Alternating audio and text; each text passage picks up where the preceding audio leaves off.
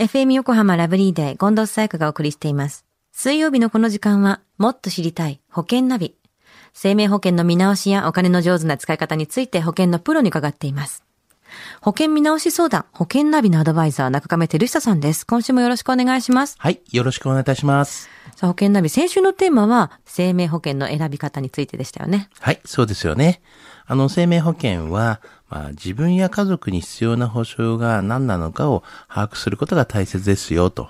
まあ、そしてね、あの、保険の種類はたくさんありますから、まあ、自分に合った保険がどれかわからない場合は、素直にね、ライフプランナーに相談して、より良い、まあ、より自分に合った保険選択をしてくださいと。まあ、そのようなね、お話をさせていただきましたよね。非常にね、基本的なお話からいただきました。はい。では中亀さん、今日はどんな保険の話でしょうか？はい。今日のテーマはですね、あの、生命保険の見直しは PDCA でっていうようなお話をしたいなというふうに思います。PDCA っていうのは何ですか？はい。あの、PDCA サイクルというのは、はいまあ、P っていうのは plan。で、D っていうのは do。で、C は check。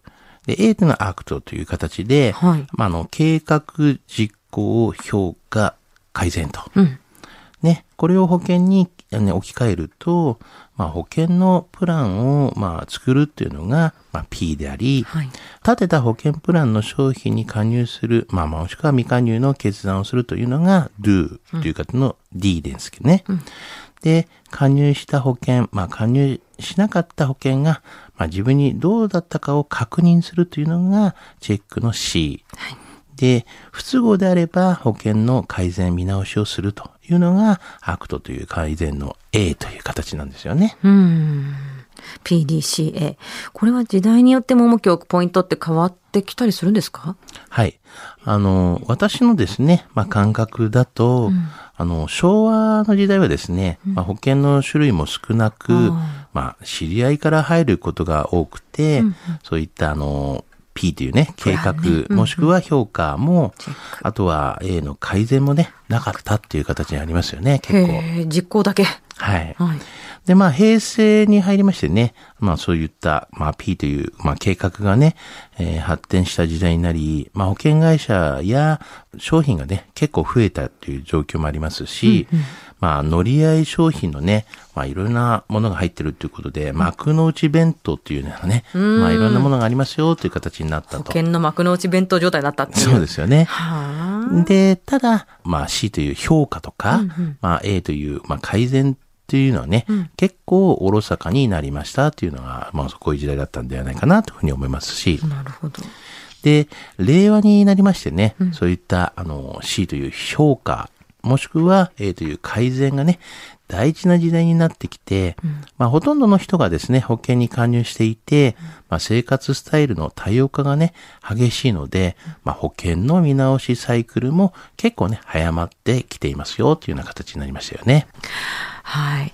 で、まあ、昭和時代に入った保険がそのままっていうのはさすがに少ないとは思うんですけども、平成も30年以上経ってるわけですから、まあ、チェックと改善の部分を怠ってると大変なことになりかねない？そうですよね。はい。やはりあのーまあそういうことは結構多くありまして、まあ保険給付金がね、下りなかったっていうね、事例もね、はい。結構ありまして、はい。ちょっとね、紹介ししますとですね、はい。一つ入院、まあ、日数が足りなくて、うん給付が下りなかったケースっていうのがありましてね。はい。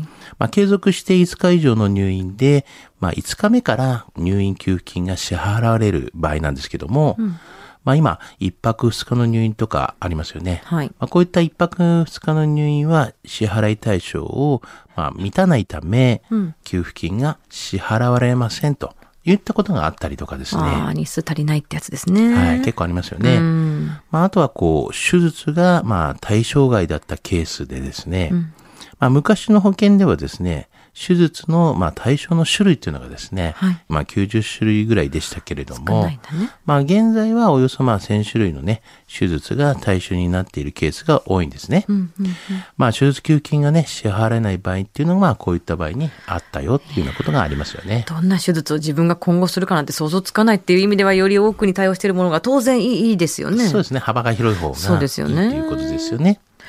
医療技術が進歩するからこそ、まあこういったことも起きてくるってことなんですかね。まあそうですね。先ほどのね、ケースで給付金がまあ、降りなかったっていうのはですね、うん、やはり保険商品が古くて、うん、まあ、時代の変化に合ってなかったことが、まあ、理由なんですよね。うん、だ今は、まあ、盲腸の手術とかも、日帰り入院とか、はい、まあ、手術でも、ちゃんと、こう、給付金が出るような時代になってるよっていうことなので、うんうん、まあ、そういった面でもだいぶ変わってますよね。まあ、でも、これだけ古くなるまで保険を放っておいたってことは、まあ、加入当時の担当者と、例えば連絡が途絶えちゃうってこともありえません？まあそうですよね。うん、まあ、やはり昔からね、入っていて、まあ途絶えちゃうっていうことも、やっぱあると思うんですけれども、うん、あの、やはり、この医療の世界で、やっぱりこう、セカンドオピニオンっていうね、言葉があるかと思いますけど、うん、まあそれと同じようにですね、まあ保険についても、まあ複数の生命保険会社の話を、まあ聞くことが結構大切なんですよね。